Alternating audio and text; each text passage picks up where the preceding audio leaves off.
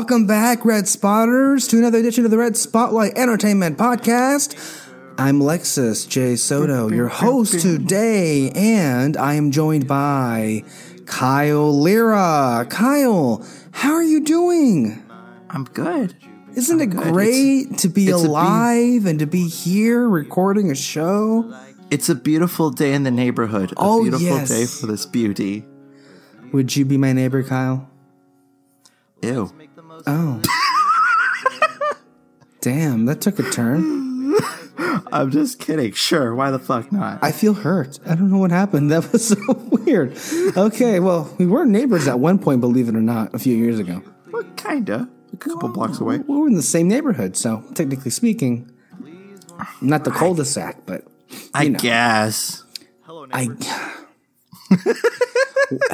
Thank you for everyone for tuning in. Today we have a, re- a movie review on a film that uh, we have been looking forward to talking about for a long, long time. It is "Won't You Be My Neighbor," the documentary film on Mister Rogers and Mister Fred Rogers, and of course the television program Mister Rogers' Neighborhood, and the effect and the impact that it had um, on the world. This film came back out in, I think it was summer of 2018, and it had uh, a very lucrative run at the box office. Last time I checked, it was the most financially successful documentary at the box office of all time. That's pretty good. That's amazing. Uh, a documentary. People don't go see these movies at all, basically, but at a theater, that that's something special. You take somebody like Fred Rogers, and his name is so like lucrative, and you know he he strikes an impact, it strikes a chord, an emotional chord, and I think that you know because we we here at Red Spotlight Entertainment, we're never short of uh, anything political, but I think that we we desperately live in a time where we need Mister Rogers, and we need more Mister Rogers like figures uh, living today. So I think that I think this movie came out at the right time. Definitely, and we're going to get into all that and more, as well as the, the film itself and our uh, own experience with uh, Mr. Rogers and his neighborhood. Uh, as with every single uh, re- review of a film, we will get into our general uh, overall feelings of the movie, and then, of course, we're going to go into all uh, full spoiler territory um, for "Won't You Be My Neighbor" uh, on Red Spotlight number 154, I believe, is the number on this one. So here, here we are. Now, uh, before we get into the review itself, as I just mentioned, uh, let's go ahead and uh, talk about this. Uh, one of the things in in terms of what a documentary can appeal to, definitely its subject matter. And you are right; you hit the nail on the head, Kyle. The subject matter did, of course, interest people because it was Fred Rogers and uh, an icon uh, a legend, uh, and I think that's even really just like not even selling it enough. So For some, a childhood icon. exactly. So as as you and your mother, of course. So please uh, tell us before we even get into the show or to the review, your history with Mister Rogers' neighborhood. Uh, yeah. Okay, Barbara, let me tell you. Did you just call me Barbara Walters? I mean, that's kind of a compliment. She's one of the best like reporters and like show host of all time. Thank you. That, that was meant no insult. No, I know. thank you. That's a compliment. Thank you. Okay, so, uh, unfortunately, this is audio form, so uh, bear with me. I'm going to describe to you what I'm holding in my hand right now. I have uh, a, I think it's a shoebox or something like that. And what I did was I did a shoddy coloring, and I made uh, uh with uh, uh making my own Mr. Rogers neighborhood trolley out of cardboard. And I would like use this to go into the neighborhood of make believe. And it, it was certainly something. It says the neighborhood trolley on the top of it, you know, and I, I drew the seats and everything like that. So obviously I, the, this, uh, this show meant a lot to me. It's colored To- red. You painted it. You colored it it's red. colored red. Yeah, uh, the seats are yellow, and the and the top is yellow too. It's faded as hell, but it it still it still conveys that message that this is the Mister Rogers trolley. Can I ask you, Uh, Kyle? Where did you find that? Where on earth did you even find that? How long have you had it? Uh, my mom has kept it for ages, ever since I was like five. So you you were five years old when you made that. Yeah, Holy crap! and it and it still stayed in excellent tact. I mean, it's expanded tremendously, but still, it's still retained its form after all these years, and it still has it. it even has my name uh, written on the inside of the box. Wow, wow. So, And yeah. tell us, uh, you you said to me that your mother also had. She also grew up on Mister Rogers. Yeah, I mean it's it's kind of a family affair kind of thing. Uh, we uh, she grew up with the Rogers in the in the seventies and the early part of the eighties, you know, and I grew up with Rogers in uh, when he he was going into his more like four episodes a year phase. But like at the time there was a thing called reruns, and they would like rerun it all the time on on PBS and that would be my programming and all that stuff. And I, since then, you know, I, I, I, I, I arranged, I arranged the pillows in my living room, and that would be like, oh, King Friday's uh, castle. uh, I would arrange like different things. So that would be my like, guys. I'm gonna tell you this: I had no friends growing up, so Much like Fred Rogers himself. so television, uh, movies, uh, and music was my kind of escapism and all that stuff. You know, that, those were my friends. You know, uh, so I, so that was what I did when I was five. I would, I would play Mr. Rogers. I would put on my freaking, uh, my sweater. I would zip it up. I would put on my tennis shoes. I would enter my house and, uh, and I would talk to an imaginary audience and I would go into the neighborhood and make believe and then ended and left the house as Mr. Rogers would. so th- that was pretty much what I did. Uh, the show really resonated a lot with me growing up because he, sh- he, uh, he, he made me feel like, you know, that I was somebody to be warranted, you know, somebody to, you know, be, you know, to have this commiseration over, you know, and he, he really, uh, uh, he really nailed that on the head and he, he made no child feel unwanted, you know, and it, and it, and that's what his, his main message was. Also, he didn't talk down to kids either. I get the sense that he was talking directly to you, and you felt that in a way that most adults wouldn't talk to you. Uh, yeah, yeah, because he didn't he didn't pander to kids. You know, he would understand kids. He would like, uh, if anybody who understands kids the most, it was Mister Rogers. You know, and he was known for that. You know, and I, I, you know, watching the show, I was like, you know, this is this is the kind of role model that I really, that I really like, and he, uh uh, like that this is my first like celebrity death that I was like devastated about because oh, yeah. You were still young when this happened, when he passed away. yeah because I saw on CNN and it was like Fred Rogers passed away and then my mom was like Kyle look And I'm like what happened and my mom explained to me uh what death was Oh. yeah and how like some people and all that stuff and so it like it really struck a chord with me when he died um and since then i mean it, i i watched like other things with him in it and you know he was he was very understanding the as i grew up i i come to like watch the older older stuff with uh with snl and find out that Ed, Eddie Murphy did Mr. Robinson's Neighborhood, which is like a parody of it. Right, and Mr. Rogers uh, went out of his way to say that, you know, yeah, it is crass and uh, and crude humor, but you do it with taste. So, um, so if you have Mr. Rogers' approval, then you're you're doing something right. Also, uh, for those who don't know, he also did a special appearance on uh, on the television program called Arthur. Ah, fellow PBS. Yeah, he uh he the episode centered uh uh Arthur and uh his mom I think was good friends with Mr. Rogers and she invited him to stay at their house for a little bit but he was afraid of telling all the other kids that Mr. Rogers is in the neighborhood because it it was considered a baby's show you know and uh, throughout the entire episode, he's trying to hide the fact that Mr. Rogers is staying with him, and he knows Mr. Rogers and all that stuff. Um, until the end, when he, when uh, Mr. Rogers says, you know, it's it's okay to be a child. It's okay to uh, feel sad and embarrassed about it, but just talk to somebody about it rather than hide it. You know, and that's that's a huge message to show to a kid.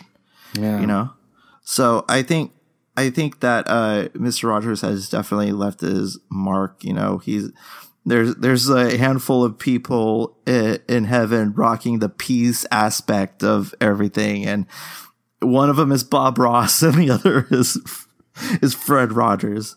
So I think I think there's a lot going for that. And when this movie came out, I I, I needed to see it. It, it, it, and I and I saw it as soon as because like I live out in the middle of nowhere, and and for this movie to come out uh, on uh, on digital was like heaven sent, you know. And so I, I saw it because right there was away. no chance. We talk about this often, but there's no chance that our local theater from back home, uh, where you reside, Kyle, there's no chance they would ever show a documentary on the big Yeah. screen. Especially just- of especially of this. Also, it they didn't show it because our our nearest theater is a Cinemark, and it was playing in no Cinemark theater throughout the nation. It was only showing at Regal and AMC. Yeah, yeah. Sometimes it's very limited when it comes to documentaries. But I'm surprised though because Rogers, not Rod, but that particular film was very successful. So I think it, it could have stu- uh, stood to have a wider release. Well, with my my history with uh, Mr. Rogers is, I would say, the antithesis, the complete antithesis of the answer that Kyle just gave, because I have no history with Fred Rogers. I have zero history with Mr. Rogers' Neighborhood whatsoever. Not once did I ever see the show growing up. Not once did this man ever come into my mind um, at all. And I think even what's even more, I'd say horrific for people who are listening, and definitely for Kyle. The only thing that I can recall of Mister Rogers was that that parody that Family Guy did, where Stewie Griffin, Stewie Griffin infiltrated um, The neighborhood. yeah, the neighborhood, and then he he massacred the land of make believe and also Mister Rogers. Um, which I'll tell you, while as an adult, I find that still to be hilarious. The first time that I saw it, kind of traumatized me in a bit because like it's like damn Stewie, It Like, it should it, it was should traumatize you. That's a normal human response that it traumatizes you. what the fuck? to this day, Kyle, you do not like that at all. Like that was too, no. that was too far. No, that's when I'm like, when I saw that episode, because I watched Family Guy, I, I didn't like, I wasn't like fully invested, but I watched quite a few episodes. Mm-hmm. And when I got to that episode, I'm like, yeah, they took a step too far. You don't, you don't, you don't touch that kind of kind of stuff.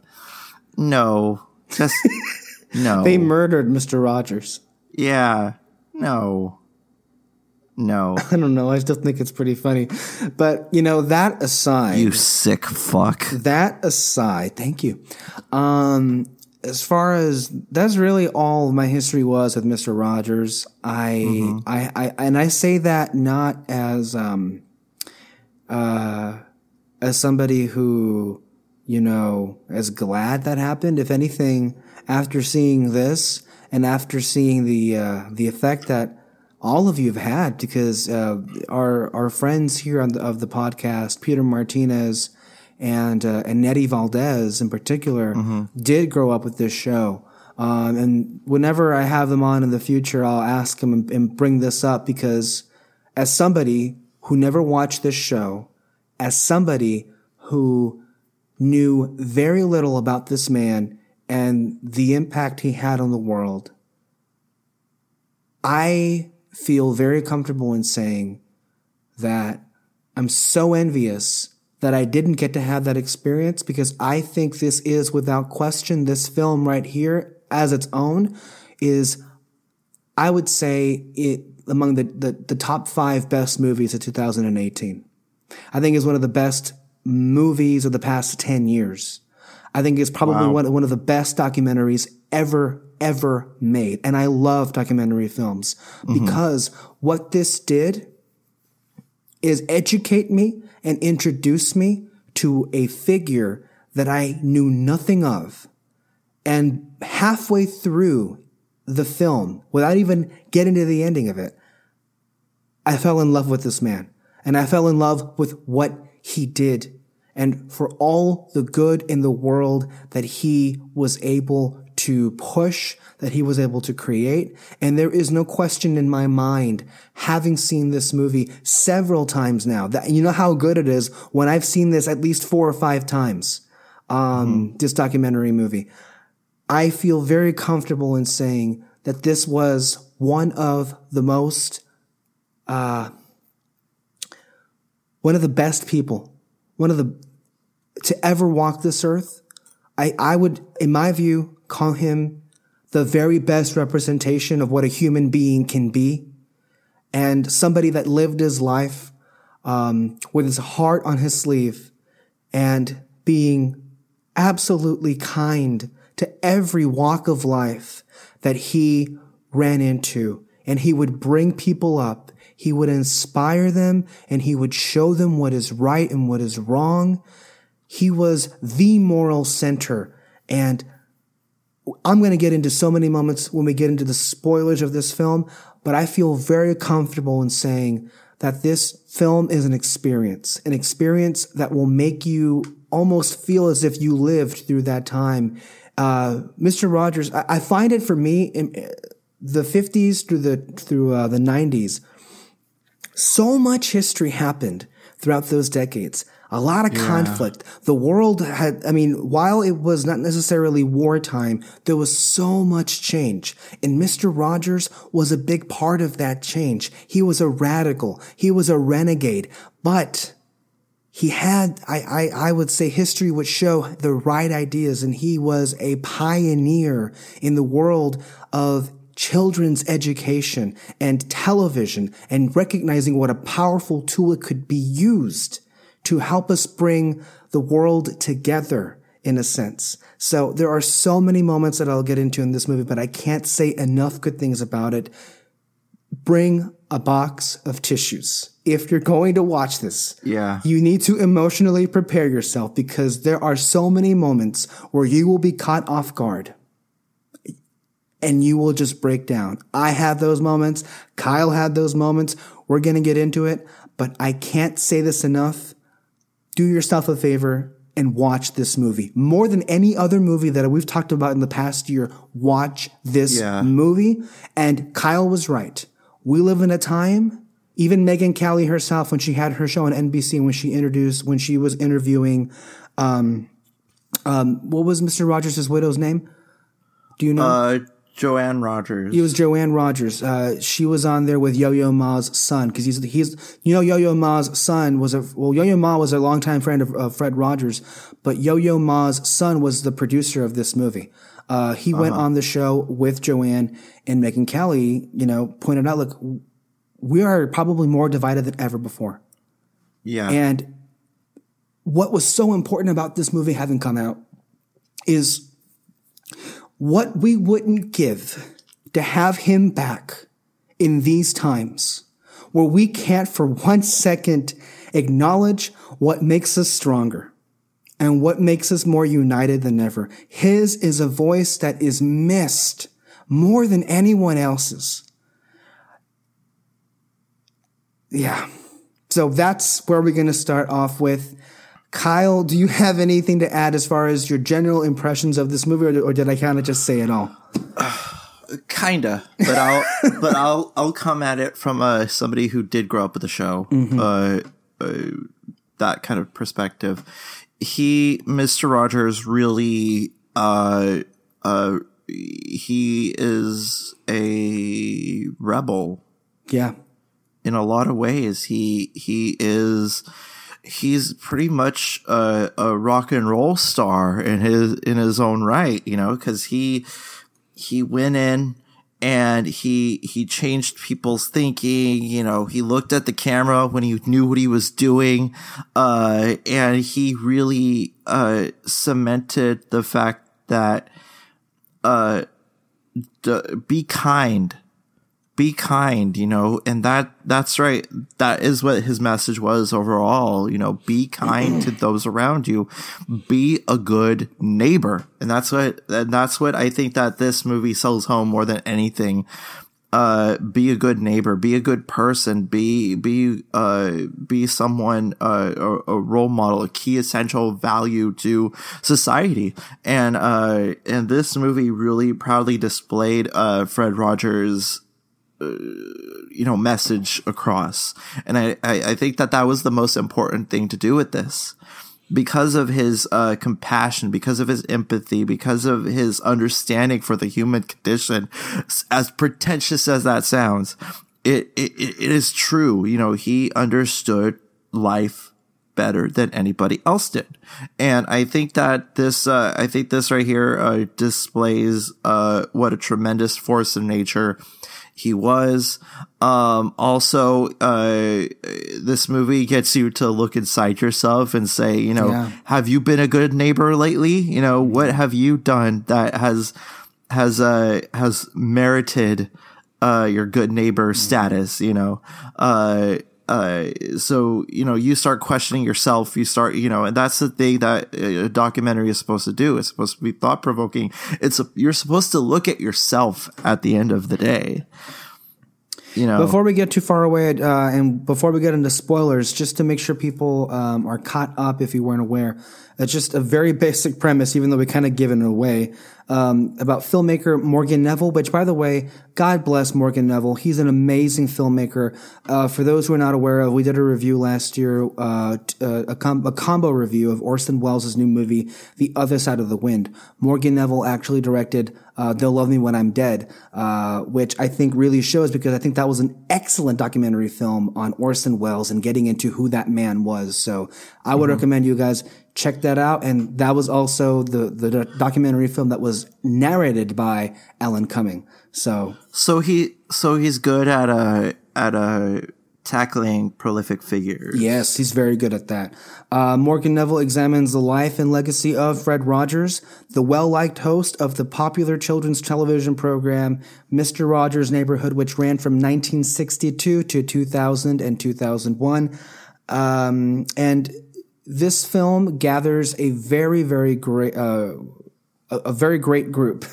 As I don't know how that sounds, but a wonderful group of people um, as far as the interviews that are featured throughout this, you obviously have Joanne, uh, Fred's uh, widow, his wife that was there, and you definitely mm-hmm. have all his children and many of the people that worked on the neighborhood. Uh, a lot of the producers, With the, the stage managers, the characters. Francois Clemmons, who played Officer Clemmons, has a very mm-hmm. important part in this movie that will break you to tears. It, it with the exception of Betty Aberlin. Uh, yes, she was yes. In, she wasn't in this, but uh, yeah, I, I uh, was. I actually that was one of the things that I uh, I was looking up. I wondered if she had passed away, but no, she's still alive. She no, just, she's still alive. Yeah. She's alive. She's pumping. Heavy Bernie Sanders supporter. Oh, um, really?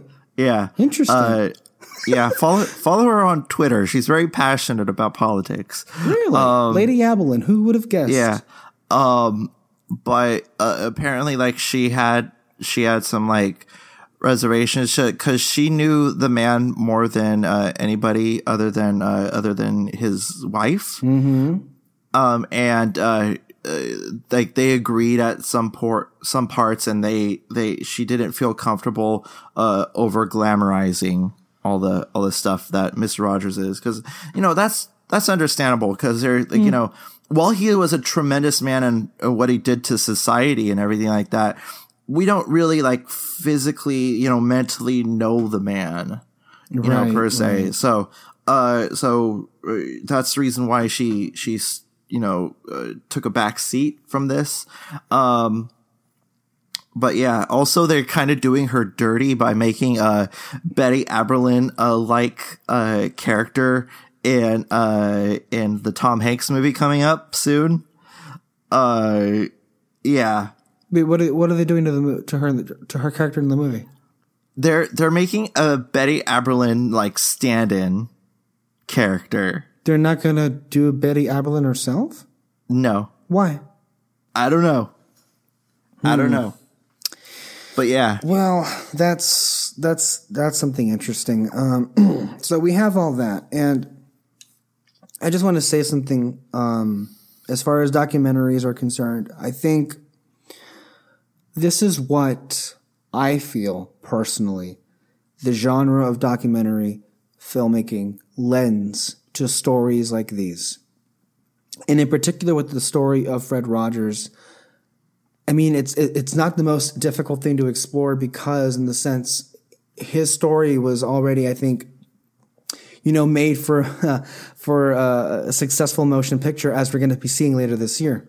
But what I think is presented here is, you know, I think a transformative cinematic experience because you get to really, I feel, know just a little bit of who that man was. I understand uh, Betty Aberlin's uh, reservations, and I agree that we have a tendency as Hollywood, as an industry, and as an institution to over glamorize a lot of things, if not everything. That's a very good point to have, but I would argue maybe there could have been some parts, but I never for one second got the impression that they were laying it on thick because they kept showing again and again and again the the the actions that this man took upon himself and the kindness that he would show to everyone.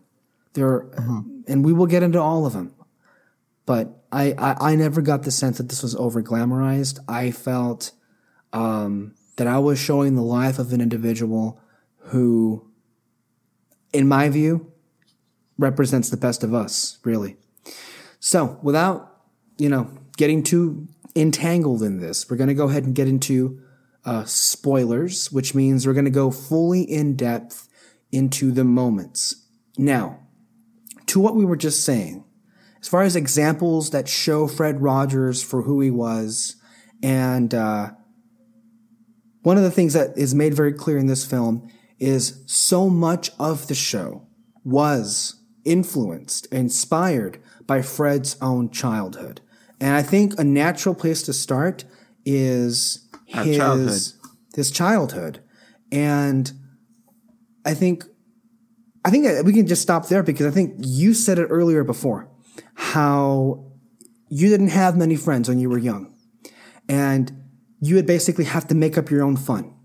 You have to make up your own imagination. So much like Fred Rogers.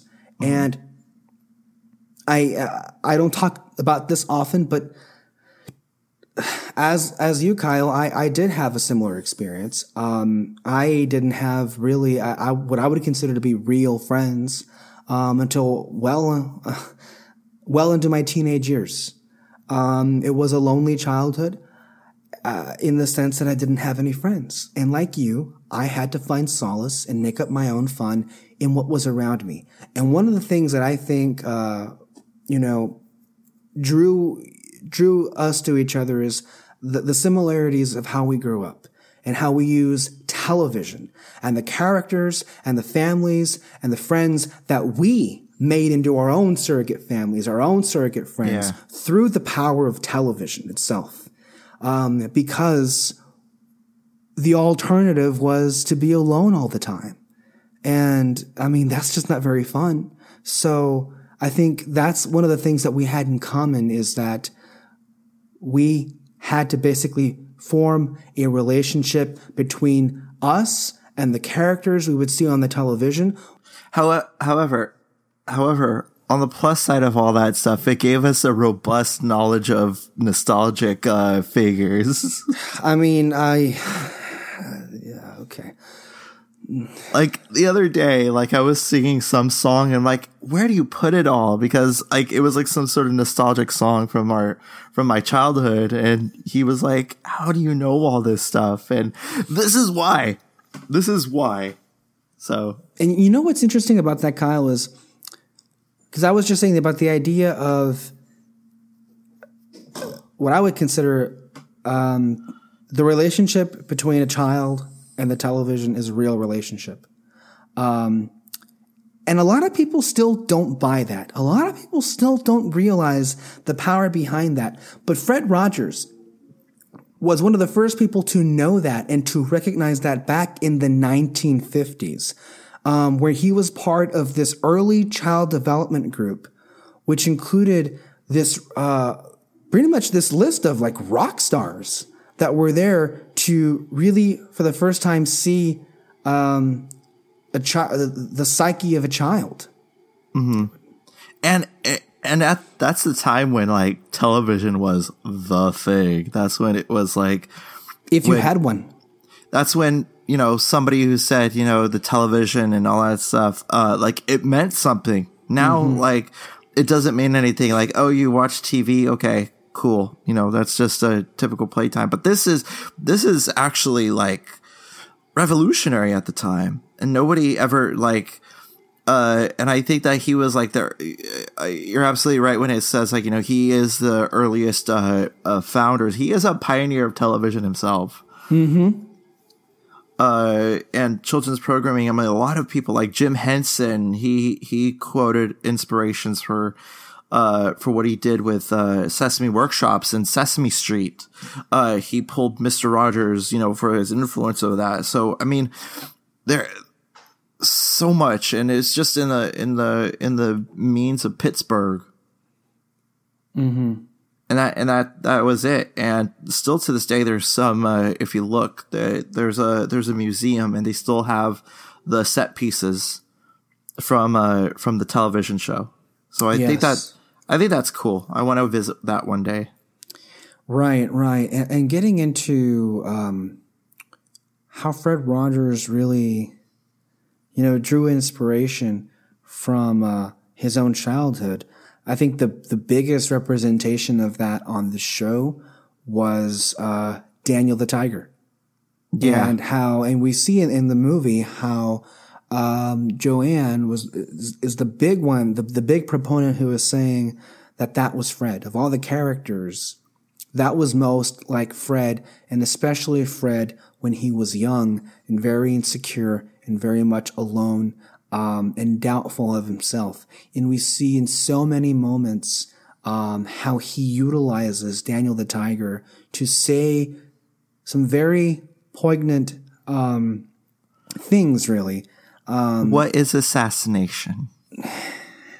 that was huge.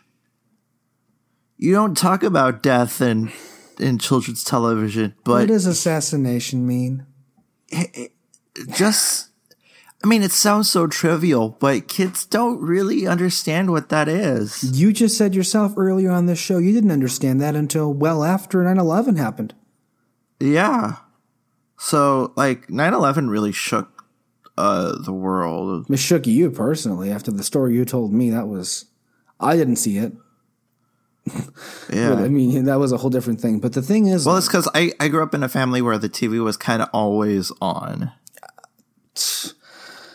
Yeah. And what a way to view the world through uh, through a screen. Yeah, that that no, uh, no, but obviously one of the the, the biggest like, that that's the thing. Assassination was a huge, huge reoccurrence back in those days, and the big assassination. Uh, or I think that fell right into uh, the show's early years was the assassination of Robert Kennedy. Bobby yeah. Bobby Kennedy when he was running for president back in 1968, I believe, or 1967, um, is when it happened. And that moment in our country was so bleak because this was the brother of the former president who was also assassinated. You just think about how how much that family had been through, how much the country had been through to see these two brothers slain on television, basically, um, in front of our eyes. And the mourning that um, the whole country had to go through. And obviously, if you're a kid in those days, much like you in 9 11, you don't know what it means. You don't really know how to process what you don't happened. even know why it happened in the first place. And what it means going forward. You just there's just no way to comprehend that.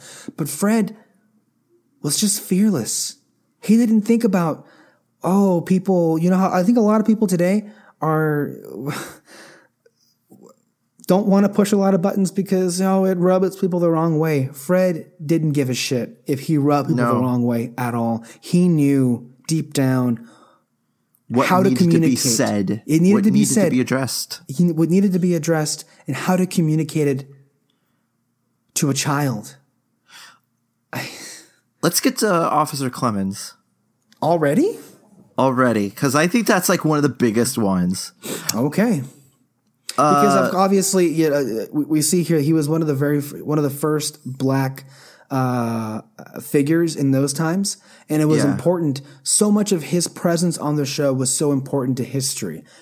H- uh, casting uh, Francois Clemmons as a police officer, who Clemmons, of course, says in, in the picture how. Uh, conflicted he was because he, was raised was to believe that cops were the bad guys and Yeah. for him to be a cop Was a big thing, and of not course- o- and not only that, behind the scenes, he was also gay. which plays a huge role uh, in the relationship between these two men, obviously going forward. But one of the big moments, uh, one of the initial moments with Officer Clemmons on the show is when Fred Rogers decided to have a segment where he would dip his feet in a pool, in a kiddie pool, pool. with Yeah. Officer Clemmons. Um, the week or the week after, there was um, one of these infamous moments in American history where, uh, in the 1960s, clearly, uh, when this, all of this is happening, when you have, Yeah, I'm so disgusted, I don't even know how to describe it. You have, you have pretty much black ho- black kids and white kids that are swimming together, and this person comes and drops acid in the water because how dare you? How dare you try and swim together in the same pool? And Rogers was so revolted by such an action that he went out of his way. And you see it on his face when he he doesn't say anything, Yeah. but you you know Well, the he- look. He looks dead into the camera, and like, I know what I'm doing. What are you gonna do about it? Uh, nothing. And you know what was what was beautiful about that is that he showed better than probably anybody ever alive how ridiculous, how trivial, how nonsensical, and how irrational racism is. Yeah, Because he, he showed you it it doesn't matter. And nothing happened. Just because he, a white man, put his feet in a puddle of water with a black man. And he shared his towel with him. and he's like, I didn't bring my towel. It's okay. You could borrow mine. Yeah.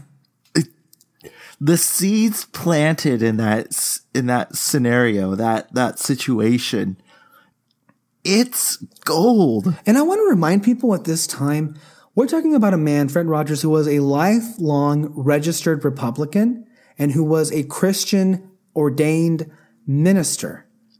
And one of the things, and I have to say this, I, I'm not, I'm not going to get on a soapbox and rant for 30 minutes, but I, I want to say this about him that I love. He understood that um, religion itself is and could be used to divide people even further. And I think he understood that he didn't have, you know, to uh, give a sermon in a church. He didn't have to wear a collar to preach the word of God in his way. He recognized that he would be able to reach far more people if he didn't just label himself as Christian or minister. And that he did. And I that's think, why he yeah. you know he could have like because i know that he has a doctorate in uh, in psychology and all that stuff because he's a he's a fucking doctor too i Mm-hmm. mean he's just like he's lived such a full life but he preferred to be called mr rogers Yes. Mr. Rogers, and that eh, name, you know, that simplifies things because it's like you know I could call you Mr. Soto, and Yeah. people would think nothing of it. I, people call me Mr. Lira, people think nothing of it, but people call him Mr. Rogers, and you know that that's supposed to like alleviate things and not put him in such a high pedestal power that I think that uh, was really needed and made him more approachable, if that makes sense. And also at the same time, while him, while he went out of his way to not, you know, put himself in a box and label himself directly as that, in my view, and I say this without the intention of hurting people, but in my view, he was the best representation of what it means to adhere by Christian values. And you, and there were so many aspects of this show. Look at the title of Won't You Be My Neighbor? The Neighborhood, which Yeah. is one of, if I'm not mistaken, the Ten Commandments is love your neighbor as you were to love yourself. Yeah. And I think that is an aspect of Christianity. In my view, that is an aspect of Christianity and a lot of modern day Christians that is not appreciated as it used to be. Because the thing is, is that nowadays uh, we're going to get a little controversial here. And we apologize for it, but this is just how we feel. You don't have to feel this way, but this is how we feel. Uh, the the name Christian and the name uh, and all the sub branches of it, Mormonism and all that stuff. By the way, Kyle, just very quickly, before people question you, what's your background in Christianity or, or, or Catholicism or your religion? Just real quick, if you feel comfortable talking about it. I, I am born, raised, and uh, uh, right now currently practicing Catholic. Right, right. Okay. And I, I, I'm a Catholic. My family's background is in Catholicism, and I also, you know, had my first communion and confirmed in the Catholic Church. That doesn't mean we agree with all of our, our religion's uh, beliefs or, or values and, and what is being, you know, I guess preached across the country, but that's our Like it- background. So Like it's weird that it, it's weird that we drink the blood of Christ, but that's that's something. that, that, that, look, that we're not going to get into a whole debate on religion, but I just wanted to let people know that we, I think we kind of know our stuff yeah, here. we we're we're uh, we're I, I at least I am. Like I went to I went to a uh, I was with Nettie and Eric, and I went to a mortuary, and I I did. I did. Uh, I I practiced a little bit of Catholicism there, you know. So it, it's just one of those things. Um, that being said, my God is the whole Christian branch, Christian Catholic, whatever uh, branch that comes with it, so entitled. Like it is the most entitled religion that I have ever known. You know, What makes you say that? uh, because they're uppity, just because they have the word Christian, they they own dominance over everything. Um, which it shouldn't be that way. It should be uh, a, a free for all. It should be uh, everybody is on equal plane because we all we all shit. We all get hangovers. We all you know there there there there's a bunch of overlying things that make us human and i don't think anybody else should label themselves above that and use religion as a way to uh, present themselves in any other higher power and uh, most of the time it is the christian religion that does that I, I would say quickly uh, to add on to that, um, my own voice and my own view is. I think Fred Rogers understood that it was not his place to judge anyone. Um, Christianity, one of the, the main beliefs of Christianity is your place is not to judge. God is the only one that gets to judge a person's life and a person's livelihood. That's it. Your job is to love them.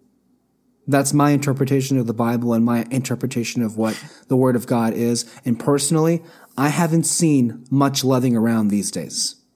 Yeah. And that's what's so important about this movie, you know, it, it show love, show empathy. Won't you be my neighbor? Join me. Be my friend. Be, you know, be my companion through, through life. Cause we all know that the world has seen some dark shit and, uh, it, it is up to us to pedal through that, pedal through the darkness and I think that that is something to be uh, not to be taken lightly. And I think that this is a message not only needed now, but of all time. Because And by the way, I think the film also um, shows you how um, misguided a lot of people are because toward the end at, at Fred Rogers' own memorial service across the street, there were people who were protesting. And I'm not going to say that disgusting, horrible word, the F word to, you know, that's mm-hmm. used to attack gay people. I'm not, I'm never ever going to say that disgusting, horrible word. Nobody should ever, ever say that again or ever. But they, they were basically saying God hates that particular word and one of the people who was featured prominently in this documentary, one of the journalists that was a friend of Fred Rogers, went up to them and asked them why they were doing it. Um, and like, what are you saying that Fred was gay? And their response was no, but he tolerated gays. So they are protesting a man's memorial service, not because they think he was gay, which is egregious enough to begin with, but because he had the nerve to tolerate gays. And these people claimed to be Christian. Bingo. I can't tell you how much that makes me want to cry right now because I feel very personally about this and very passionate in the sense that this was a man who had his religion. And even though his religion is saying a lot of people in his religion interpret um, things that are said in, in scripture to attack gay people and demonize them. This man never once did it. And we know that in the relationship that he had with Francois Clemmons, who mm-hmm. never had an issue with his sexuality personally. I'm glad the documentary, however, did showcase how troubled he was because of what the scandal that would arise if Francois had decided to come out. Come out, yeah uh, in terms of the sponsors. And a lot of people, I think, historically speaking, would attack him for that. And I would just apply it like we apply it with all the different cases, different world, different time. I'm not saying it was ever right to discriminate people and to tell them to hide who they are, but that was the way the world was. And Mr. Rogers' neighborhood would have been horribly hurt by the scandal of that. And it would have forced Rogers to essentially disown Francois and what a horrible thing that would have been. Horrible, of course, that that happened in the that, first place. And that would be the last thing that Rogers would want. Right. But, but what, what we're also shown is uh, the relationship that Francois and Fred had with each other in the sense that Francois was who he was. He loved who he was. And when he was asked about what it meant for him to keep that to keep that hidden and not go public with it, mm-hmm. is he he recognized his stature and the symbol he was to the black community for being a police officer, a black police officer on a major television program. And he recognized the conflict he had to either choose to live his life as he, as, as true to he was to himself or to recognize that he had to sacrifice aspects of that to help the cause, to help promote, um, because there were, again, it was a, a, a, an age where race issues were only just beginning to take a turn, shall we say, to grow out of uh, that long stretch of discrimination. Right. Um, but then also, of course, and I have to say this because this is one of the moments that I think really just brought me to tears. Years and years and years later, um, and you can tell that both men aged in the clip where they kind of redid the scene previously where they would go into the kiddie pool and they would dip their feet in.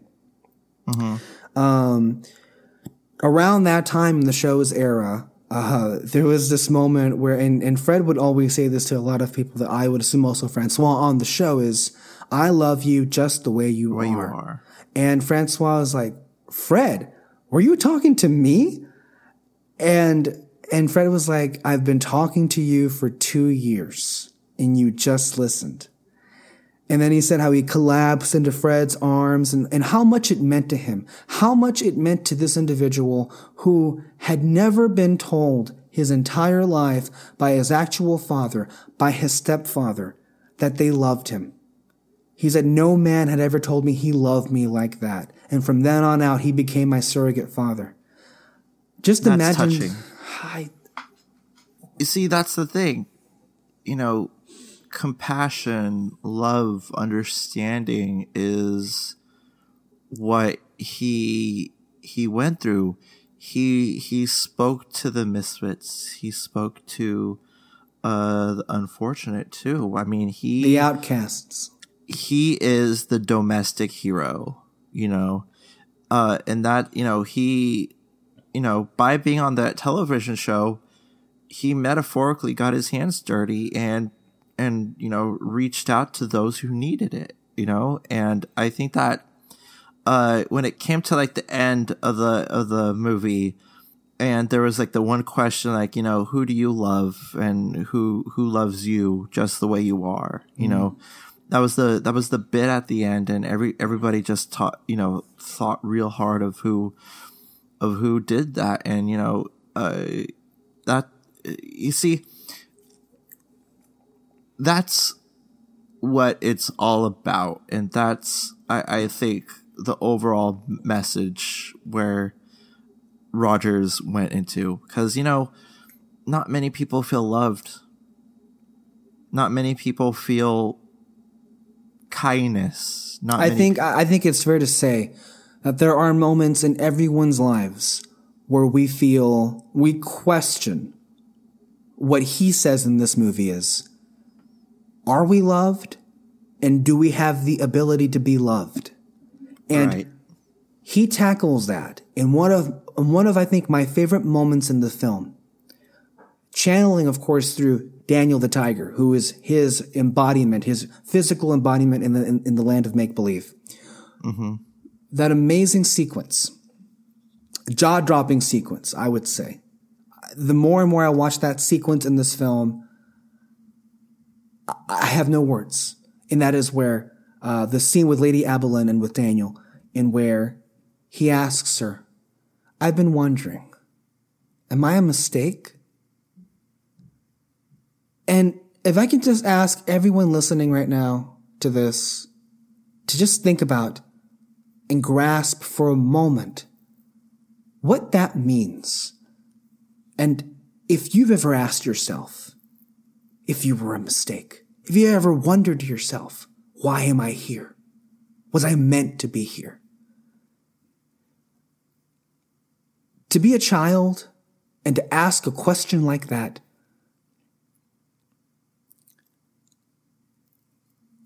it's dark to say the least. It's really dark. And it I had a wonderful childhood. I'm gonna I'm gonna I'm gonna get a little personal here. Mm-hmm. I had a I had a wonderful childhood. You know, me and me and my mom we ran the world. You know, that was that was us. You know, and then then my stepdad came along and he showed me you know love and all that stuff. And we you know I had a, I had a good childhood. You know, despite having no friends, having a lot of people question why I'm so fucking weird uh, and uh, somebody who had like early development dis- uh, depression really really set set some like boundaries with other people because they just didn't know what the hell was going on with me you know um and to be alone to be like that outcast because you know yeah you know your parents loved you and everything like that um but you know, to a kid, even to an extent, an adult, uh, in a in a cynical view, they're kind of required to. So anybody outside of that, you know, you gotta you gotta go uh, you gotta go deeper than that. And for like nobody to understand you, you're like, well, shit. What what am I worth then? And the self worth of a person really goes uh, uh, deeper than that and for him to convey that in his show really really said a thing where fred knew what he was talking about uh, and uh, the those are words needed to be heard for a kid like that for and and to talk about the way that it was presented and the way he handled it where lady aberlin starts singing and you think, and even one of the one of the commentators says so. You think, oh well, that that'll be it. And Daniel was like, thanks, I feel better. No, it's not that simple. It's not so simple to quiet a doubt. Just like that. You, it's important. The people that we choose to have in our lives, it's important for them to support us. And of course, we expect them to. But even the best people in our lives aren't enough to quiet a doubt, are not Yeah. enough to quiet the reservations that we hold inside, those dark, dark feelings. And to make it a duet in where Daniel and Lady Aberlin are singing together and where he's still resistant while listening to her and then she's still singing to him, I think is really what, um, is the most accurate representation of what can happen in a moment like that. And I think, you know, I mean, just to be, you know, to be open and not, you know, what I, what I thought of in that moment are times where I've told Kyle, um, things that, um, I don't think are fair characterizations of himself that he says of, about himself.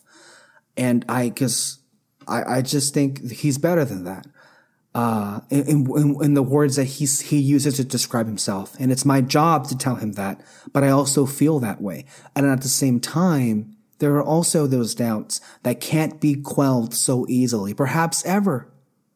But we do it because that's our role. That's what we're supposed to do. And that's why you have to have those people in your lives. And I would also say too that I don't think that particular moment is exclusive to children. I think people, whether it be our age here or people of any age, will always have the opportunity to ask or wonder if they were a mistake. And I have to say, as a 23 year old adult, young adult, watching that sequence floored me. It floored me. And it made me think about times where I wonder, what, what's, what's the point of it? Why am I here? What am I meant to do? Do I have a purpose or anything? Was I in fact a mistake? I mean, you, we all have moments like these deep down, even though we don't, for whatever reason, society dictates that it is, um, taboo to talk about these things. But everybody goes through it. Everybody goes through these things. And for Fred Rogers to put that out there uh, as something he himself probably wondered in his childhood is beyond words. Yeah. Yeah. So to just to just say that, um, Kyle, I gotta ask you, what, do you think was the most emotional uh, sequence in the movie for you?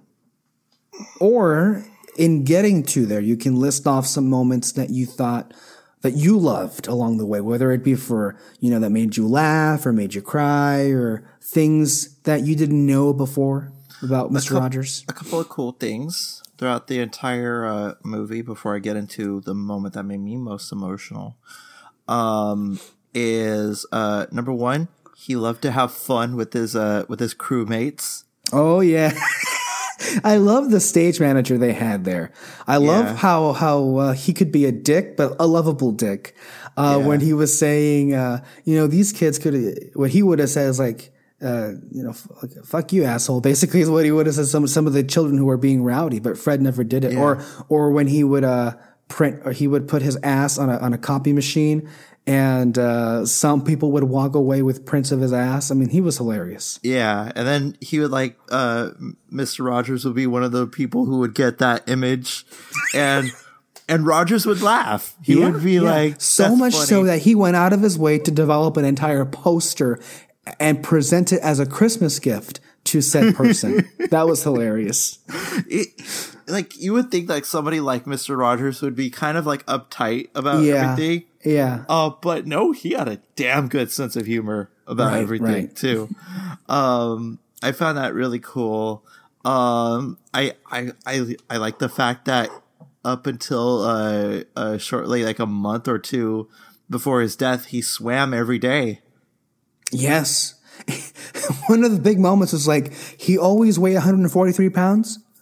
Yeah. 143 pounds, which stand for uh, the letters I of those you. numbers. I love you, which is, I mean, That's divine intervention if there ever was one, right? right there, man, right there. Uh, so I that, just little bits like that is cool. Also, also just seeing the symbolic imagery of my childhood again through through the lens of a documentary. The the the the fucking trolley, you know, X the owl, Henrietta. Uh, King Friday, just all of these iconic characters throughout the whole thing. Oh, Lady By the way- Elaine, Lady Elaine is like the sassiest bitch ever. She's great. I love Inspired by Fred's own sister. Fred's sister, yeah, which I it's beautiful. It's beautiful. Uh so I Kyle, think- I, I just remembered something um, about uh, Fred Rogers, and now I forgot. No, no, no. I remember. Um, the first week of his show featured King Friday the Thirteenth building an actual wall, well, yeah, and think about how relevant that is right now. even more so. I shall build the wall. it shall be this tall, this wide. Don't forget that great moment where he basically went like to the showdown between him and Senator Pastore because in the Nixon administration, Nixon wanted to basically defund uh, PBS, and Fred Rogers single-handedly saved PBS from extinction by reciting one of the songs about what children should do with their anger and and you saw and you saw in Senator Pastore's face how mesmerized he was by Fred in that moment. Hey, let me tell you this. Nobody fucks with Fred. Not even next.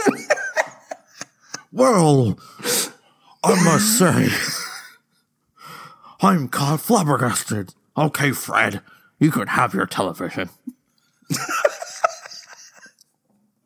what was that? It was teetering between Nixon and Rip Torn. And uh, other moments that you had? Uh, uh, getting to the emotional part. Oh, just see, like, yeah, just seeing classic episodes, uh, throughout the whole entire thing. Just like really, I was like, I, I saw that episode. I saw this episode. What about Jeff Erlanger? Jeff Erlanger? Ring, uh, remind me who that is. Jeff Erlanger was the little boy in the wheelchair. Oh yes, yes, yes, yes. He, uh, uh, that was huge also because like some kids needed that too. No, they did. They did. I mean, Jeff Erlanger had it was about to go on a major operation. He had a brain tumor as a young child. He was basically confined to this wheelchair. And what you saw in that sequence was the magic of Fred Rogers. How he, what that entire sequence of them singing with each other is magic. It's just magic. There's just no other way to describe what happened between them. Did you know, by the way, that later on in life he grew up to be an activist? That's great. because of Fred Rogers. That's wonderful. And you see in the end of the film in the credits where Jeff Erlanger, as an adult, still in the wheelchair, is brought out to present uh, an induction in uh, Fred Rogers into the TV Hall of Fame. yeah. So I thought that was a beautiful moment. The moment that made me cry is not just. I mean, throughout the whole thing, I was getting sniffly, and I was like saying, "No, no, I was openly weeping at several moments. What are you talking about sniffling? watch it, watch this damn movie. it, like, I was like, "No, stop it, stop it! You gotta treat this movie objectively," you know. But then, you know, the ending when he was when they asked, you know, uh, who loves you, you know, that's that's really sometimes all you need to realize that you're loved, you know, and uh, that outshines the dark. And I, I, I was like, everybody, you know, everybody, you know, when that question comes to mind, you know, there's always somebody or some people who come to your mind when that question is asked. And it is a very important question uh, for not only people with depression, but just overall in general, because people need to hear that. and that right there leans a little bit of understanding to people what you know what it means to be human. Yeah. I agree with you. I think the last 10 minutes of this movie, um, it's like somebody open up um, the aqueducts and you're just like, you're just nothing but crying and crying because, you know, toward the end of his life and he would give commencements. I called, yeah. I called you after the aftermath of, of Did me you? watching the movie. Yeah, I said I just watched. Uh, I was like bawling, like Yeah. like post Rogue One first viewing, bawling. Go back on YouTube and look up the Rogue One After Dark for a more visceral reaction of Kyle Lira um, of that movie. I was shaken. Yeah. Like that movie shook me to my core. You were shooketh. of it. I was hashtag shooketh. that last segment um, that began with uh, Fred Rogers' uh, recurrent uh, speeches at graduations. There was this beautiful moment where this woman, who was you know one of the people who was graduating, he goes up to Mr. Rogers and she's like, "Mr. Rogers, hi, I'm you know her name and you know when I was little I couldn't go to preschool." Um, but my mom would make me watch your show. And I just wanted to thank you for my preschool education. You know, she's on the verge of tears and she goes up to him and she, you know, she, she, she hugs him. Um, and then one of the things that he said in that commencement address, uh, you never have to do anything sensational. You never once have to do anything sensational to be loved. And think about all the people who from the first day of your life have loved you and have watched over you. And think about wherever they are right now how proud they must be of you and again when it gets to the the final minutes of uh, of, of the film uh which, by the way, glad that they had Yo Yo Ma, you know, compose a little bit of the music. Uh, he played at the end of the at the film. I mean, wonderful. Uh, but in the end of the movie, what you had alluded to, and of course, I think that was meant to be the most emotional moment of the film, where they're asked, all of the people who were featured on the show, on the movie, were asked. So, so something that Fred would do quite often is he would take a whole minute and he would ask the audience, think right now of one person or, yeah, think of one person that helped you get to where you are along the way. Just one minute. He would always say, I'll, I'll watch the time while everybody uh, would think of it. And then you see uh, a cascading sequence where all of the, the people who were interviewed are just fondly thinking inwardly about the people that uh, openly weeping too. I'm sorry. And openly weeping too. And uh, you know, I think it's, I think it's uh, important to remember the people in your life and to remember why you are in this particular moment in time in your life. And to always remember that you didn't get here by yourself. There are people in your life that pushed you, that motivated you to get here, and you wouldn't be there if it weren't for that. And so when you're seeing that happen and you're also yourself wondering, you know, thinking about the people in your life, you can't help but um, also feel emotional. You can't help but also, you know, experience what they're going through. And th- you know, honestly, just God bless Fred Rogers. God bless that man for reminding us how good we can be, reminding us what we should be striving for every day of our lives, reminding us what real kindness is. Uh, Kyle, who were you thinking about in that moment? if you like to share. Various people. Mm-hmm. Various people that that helped me through all this stuff. Namely, my mom and stepdad. They mm. really, they really helped me get through a lot of places. And plus, such I was such a dark kid growing up that they really they really they really brought a lot of lot of things to perspective. They they helped me a lot, and they understand uh, what I go through because they lived what I went through. Mm-hmm. You know, they saw firsthand what it does to me, um, and I I I owe the world I owe the world to them.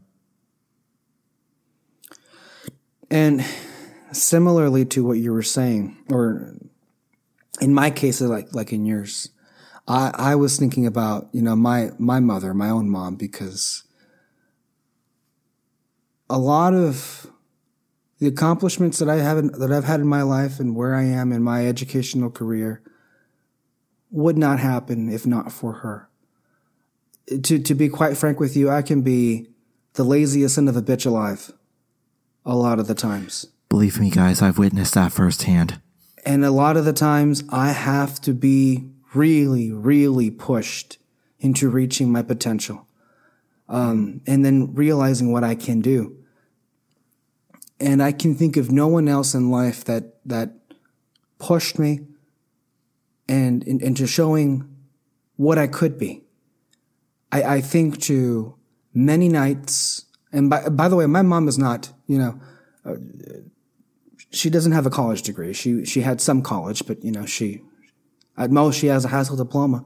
She's a very smart woman, but she didn't finish college. But she, for whatever reason, I can't say, but she always saw something and she recognized that you had the potential to, for greatness. Yeah. And she wanted you to strive because she knew that you had that potential, mm-hmm. that you had And I didn't drive. see it in myself.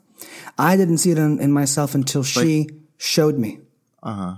And she showed me. And that's why whenever I do get the chance um, to advance in my career, I always go out of my way and I tell I tell her thank you. And I I would you know last year I graduated from my uh, my university of uh, uh, UC San Diego, mm-hmm. and I received my bachelor degree.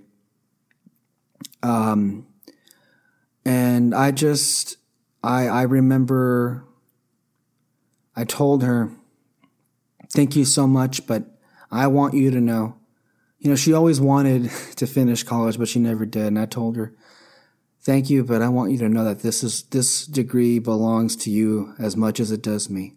We did this together and I wouldn't have done it if you, if you didn't help me all these years and you didn't push me. So congratulations on your bachelor degree. Um, and I have to tell her that because it's the truth and that's how I feel. Of course, my father includes there as well, but my, my mom would be the one that would, particularly her. And, uh, you know, she and I have a very close relationship and I, uh, I just want her to know that, uh, this is an accomplishment that is as much hers as it is mine, because I do feel it's very important to, to tell the people in our lives that we love them and that we appreciate them, um, and to reciprocate the kindness that they repeatedly show us. Um, so your mom's cool, by the way. Thank um, you. But Patricia, if you're listening, hi. How are you doing? Are you are you good? You're you're you're you're, uh, you're a big fan of her pajamas.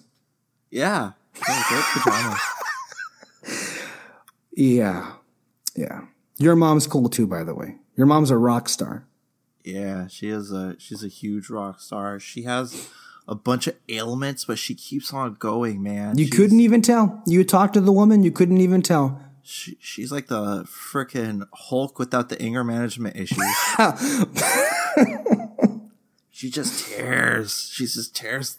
You know, she's great. She's she's awesome. She's she's uh She's a she's a beast. She's she's wonderful. She she's funny. She's goofy. I me and her could laugh for hours. Yeah. Uh, and uh, we crack each other up. We we you know she she's like a more less less messed up version of me. um, but she she's definitely she's definitely there, and I you know she's just she's awesome. I, I yeah. love her. I love her a lot. So I think what, what uh, for those listening, you can tell very clearly uh, the emotions that we kind of went through while experiencing this film. Mm-hmm. Um, and be warned, you are going to go through these exact same emotions if you watch this movie. Um, yeah. which I recommend to the highest degree that you do because more so than even a film that I love perhaps a bit more a fellow documentary film, Fahrenheit 11.9, I think, uh, is a, an important movie in terms of, you know, telling the story of what America is right now and to remain vigilant and be aware uh, about what's going on.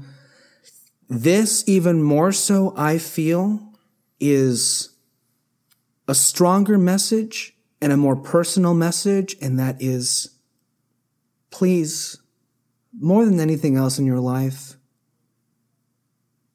show your love. You have the capacity to feel love.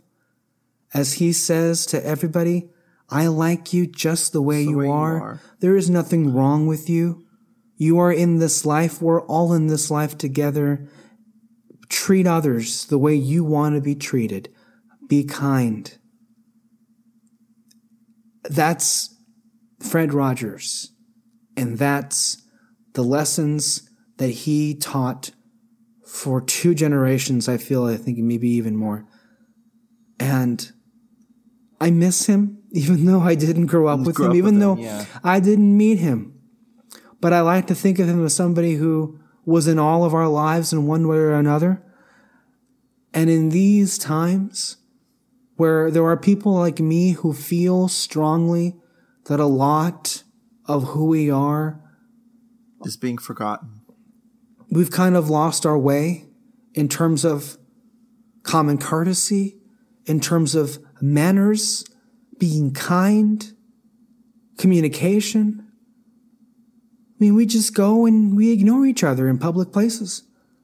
And I, I feel that there's a personal touch in all of our relationships that has been lost. And there's, I don't see many people out there that recognize or even care to bring that back. And I right. feel it is important, important, very important to remind each other nothing's ever really gone and we can get that back. We can certainly get that back. But in this time of bleakness, if I'm being fair about where we are, his is a voice that is so, so missed. It's just, yeah. Do you have anything else to add, Kyle? Go, just go see this movie. Just see it. It's a, it's a really good, heartfelt movie. It, it is like, it is a message that needs to be, you know, put across not only America, but the world because, uh, oftentimes we Americans we only think within our small little bubble and we only think about American problems, but uh, stuff across the globe is just equally, if not more, so uh, messed up. So I think the world needs to see this movie. Um, and I think that uh, Mr. Rogers' uh, uh, uh, message of be kind, be courteous, be be a good neighbor is something that everybody should take to heart. Not only today, but you know, uh, every day for the rest of your life. You know, I think that that should be the main message. I, you know, difficult as it may be, because I believe me, the human race is just a big bag of assholes. But it's just one person to like say, "Hey, it it's not as cynical as it seems, you know. So I, I, I, think that we I think that we need to take that to heart. We need to take that in the mind. We need to get that fucking tattooed somewhere. I don't know, whatever the hell you want. Uh, just just be a good neighbor. Be a good neighbor. I uh, we're gonna go ahead and wrap it up uh, for today. I want to once again encourage everyone to go watch this movie. Thank you, Kyle, for being here. Thank you for sharing uh, your memories and your stories. Um, I want to thank everyone for listening. Um, our shows are available every Sunday. Um, podcast.com, iTunes, uh, Mixcloud, and Google Play, and, and many other platforms on our YouTube channel. Um, Kyle and I recently did a show on the Fantasy Fair podcast where we talk about some, some Disney movies. Right. Um, and Peter and I recently did a, did a, um, a Oscars special, uh, where we mention, um, I think the film and its absence in the category. Um, but more than anything, I want to thank you all for listening. And I hope, I really do hope that people out there heard the message of this movie, um, and live their lives the way Fred did. Um, with that, thank you. Thank you, Mom. Thank you, Mr. Rogers. And until next time, bye bye. It's such a good feeling to know you're alive. It's such a happy feeling. You're growing inside, and when you wake up, ready to say, I think I'll make a snappy new day. It's such a good feeling, a very good feeling. The feeling you know that I'll be back when the day is new. And I'll have more ideas for you. And we'll have things you'll want to talk about. I will too. Bye bye.